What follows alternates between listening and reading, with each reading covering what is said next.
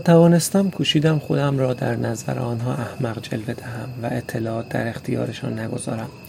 گفتم نه مقاله روزنامه را نخواندم و درباره بم یا اتومبیل های دزدی و یا جاده های روستایی ویسکانسین هم چیزی نمی‌دانم. گفتم که من نویسنده هستم و برای امرار معاش رمان می نویسم گفتم اگر می‌خواهند درستی گفته هایم را تحقیق کنند می توانند اما این کار کمکی به پرونده نخواهد کرد و فقط باعث اطلاف وقت می شود گفتند شاید اینطور باشد اما با این واقعیت که شماره تلفن مرا در کیف بغل مرد متوفا پیدا کرده اند چه می‌توان کرد؟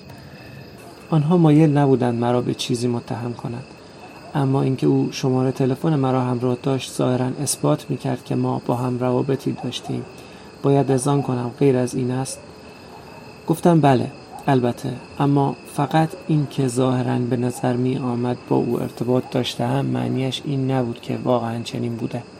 آن مرد می توانست به هزار طریق به شماره تلفن من دست یافته باشد. دوستان من در سراسر جهان پراکنده بودند. و هر کدامشان می توانستند تلفن مرا به بیگانه ای داده باشند که به نوبه خود آن را در اختیار فرد دیگری گذاشته باشند. شماره تلفن همینطور دست به دست گشته باشد. آنها گفتند شاید اما چرا باید کسی شماره تلفن فردی را همراه داشته باشد که او را نمی‌شناسد؟ گفتم به این دلیل که من یک نویسنده هستم. آنها گفتند عجب خب چه تفاوتی می کند گفتم برای اینکه کتاب های من چاپ می شود مردم آنها را می خوانند و من به هیچ وجه نمی‌دانم خوانندگانم که هستند. بیان که بدانم وارد زندگی بیگانگان می شوم که وقتی کتاب مرا در دست دارند واجه برایشان تنها واقعیت موجود است. گفتن این یک امر طبیعی است و حالتی است که هنگام خواندن کتاب واقع می شود گفتم بله همینطور است. اما گاه بعضی از این آدم ها دیوانه از آب در می آیند. آنها کتاب را می خوانند و چیزی از آن به جرفای روحشان راه می یابد ناگهان خیال می‌کنند نویسنده به آنها تعلق دارد و تنها دوستی است که در جهان دارند. برای توضیح بیشتر گفته هایم برایشان چند مثال زدم که همگی واقعیت داشتند و از تجربه های شخصی هم برآمده بودند. نامه های عجیب به صدا در آمدن زنگ تلفن در ساعت سه بعد از نیمه شب تهدیدهای آدم های بینامونشان در ادامه گفتم همین پارسال بود که پی بردم کسی نقش مرا بازی می‌کند. او خودش را به جای من جا زده بود. نامه هایم را پاسخ می‌داد. به کتاب فروشی ها می و کتاب هایم را برای خوانندگان امضا می کرد و همچون سایه بدخیم در حاشیه زندگیم حضور داشت. گفتم کتاب شیعی اسرارآمیز است و به محض اینکه به جهان راه مییابد هر واقعی امکان پذیر می شود ممکن است فتنه به بار آورد و آدم نمی‌تواند برای جلوگیری از آن کاری بکند و آنچه پیش می آید چه خوب باشد و چه بد کاملا از اختیار نویسنده بیرون است. نمی‌دانم آنها تکسیب های مرا قانع کننده یافتند یا نه. به نظرم می آمد قانع نشدم اما اگر حتی یک کلمه از حرفهایم را هم باور نکرده باشند احتمالا این راهکار فرصت بیشتری در اختیارم می‌گذارد.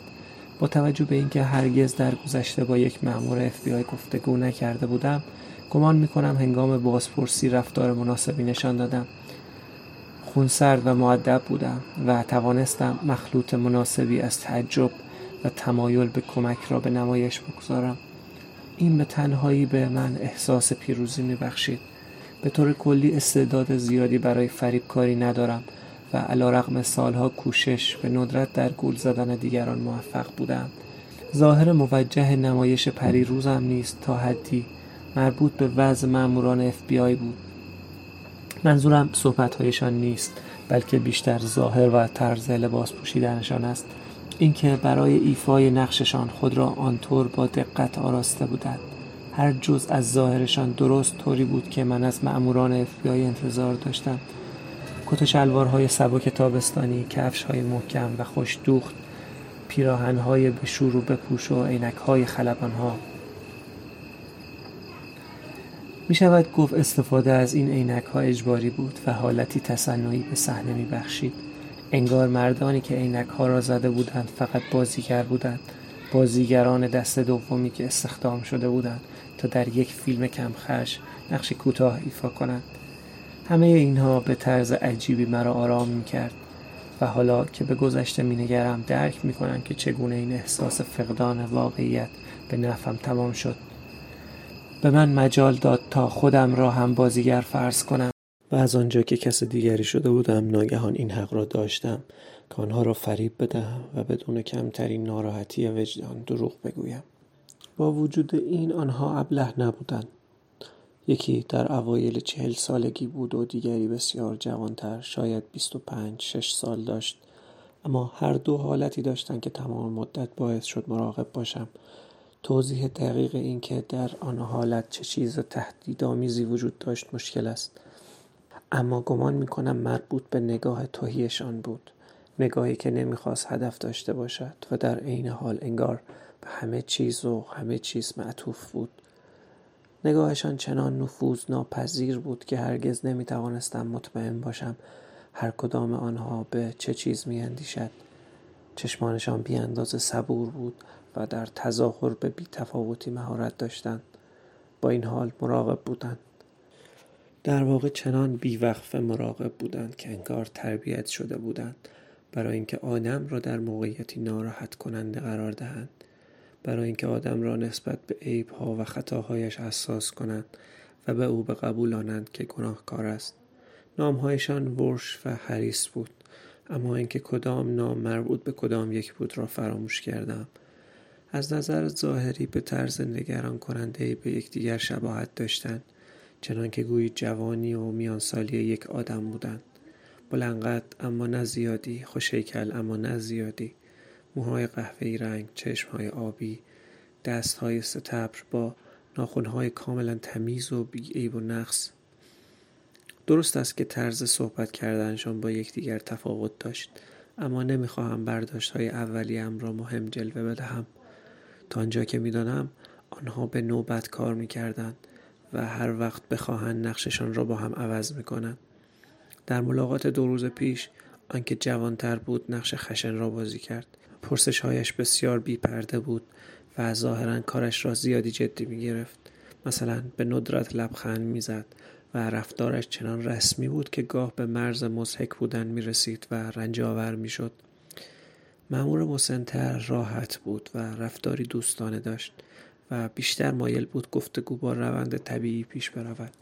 حتما او به همین خاطر خطرناک است اما باید اعتراف کنم صحبت با او کاملا ناخوشایند بود وقتی درباره واکنش های غیر ارادی نسبت به کتاب هایم شروع کردم به صحبت متوجه شدم که موضوع برای جالب بود و بیش از آنچه انتظار داشتم مجال داد به گفته هایم ادامه دهم. گمان می‌کنم می‌خواست شخصیتم را بسنجد. مرا به ادامه گفتگو تشویق می‌کرد تا بفهمد واقعا که هستم و ذهنم چگونه کار می‌کند.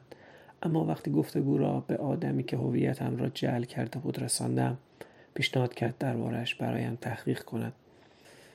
البته ممکن است این یک حقه باشد ولی گمان نمی کنم لزومی ندارد اضافه کنم که پیشنهادش را رد کردم. اما اگر در شرایط دیگری بودم احتمالا آن را میپذیرفتم.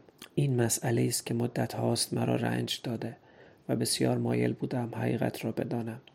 مأمور گفت من زیاد رمان نمی‌خوانم. ظاهرا برای این کار هیچ فرصتی ندارم. گفتم همینطور است. بسیاری از آدم ها رمان نمی‌خوانند ولی حتما رمان های شما خواندنی اگر اینطور نبود خواننده ها چنین آزارتان نمی‌دادند. شاید به این دلیل آزارم می‌دهند که رمان هایم جالب نیستند. این روزها همه منتقد ادبی شدند اگر کتابی را دوست نداری نویسندهش را تهدید کن. در این روی کرد نوعی از منطق نهفته است. بگذار آن حرامزاده برای بلایی که بر سر تو آورده تقاس پس بدهد. گفت لابد من باید بنشینم و یکی از رمانهای شما را بخوانم تا بفهمم این همه سر و صدا برای چیست. ناراحت که نمی‌شوید؟ البته که ناراحت نمی‌شوم. آنها را به همین خاطر در کتاب فروشی ها گذاشتند. برای اینکه هر کس بخواهد آنها را بخواند. دیدار ما به نحو عجیبی در حالی که عنوان کتاب هایم را برای مأمور اف بی یادداشت می کردم پایان یافت. حتی حالا هم بدم نمیآید بدانم که او واقعا به دنبال چه بود. شاید خیال می‌کرد می‌تواند سرنخی در کتاب ها پیدا کند.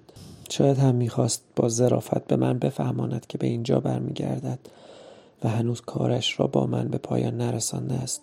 هرچه باشد من همچنان تنها سرنخ آنها هستم. و اگر بو برده باشند که به آنها دروغ گفتم فراموشم نخواهند کرد. از این گذشته هیچ نمی‌دانم در چه فکری هستند. گمان نمی کنم مرا تروریست بدانند. اما این را فقط به این خاطر گفتم که خودم می‌دانم نیستم. آنها هیچ نمی‌دانند و بعید نیست که پیرامون این فرض کندوکاو کنند و با جدیت در جستجوی چیزی باشند که مرا به بمبی که هفته پیش در ویسکانسین منفجر شده پیوند دهد. حتی اگر چنین نباشد باید این واقعیت را بپذیرم که آنها کندوکاو می کنند تا به هویت دوستانم دست پیدا کنند آن وقت دیر یا زود به نام ساچز برمیخورند. به بیان دیگر در تمام مدتی که من در ورمانت مشغول نوشتن این داستان هستم آنها هم در حال نوشتن داستان خودشان خواهند بود. داستانی که مربوط به زندگی من است و وقتی آن را تمام کنند به اندازه خودم درباره من اطلاعات خواهند داشت.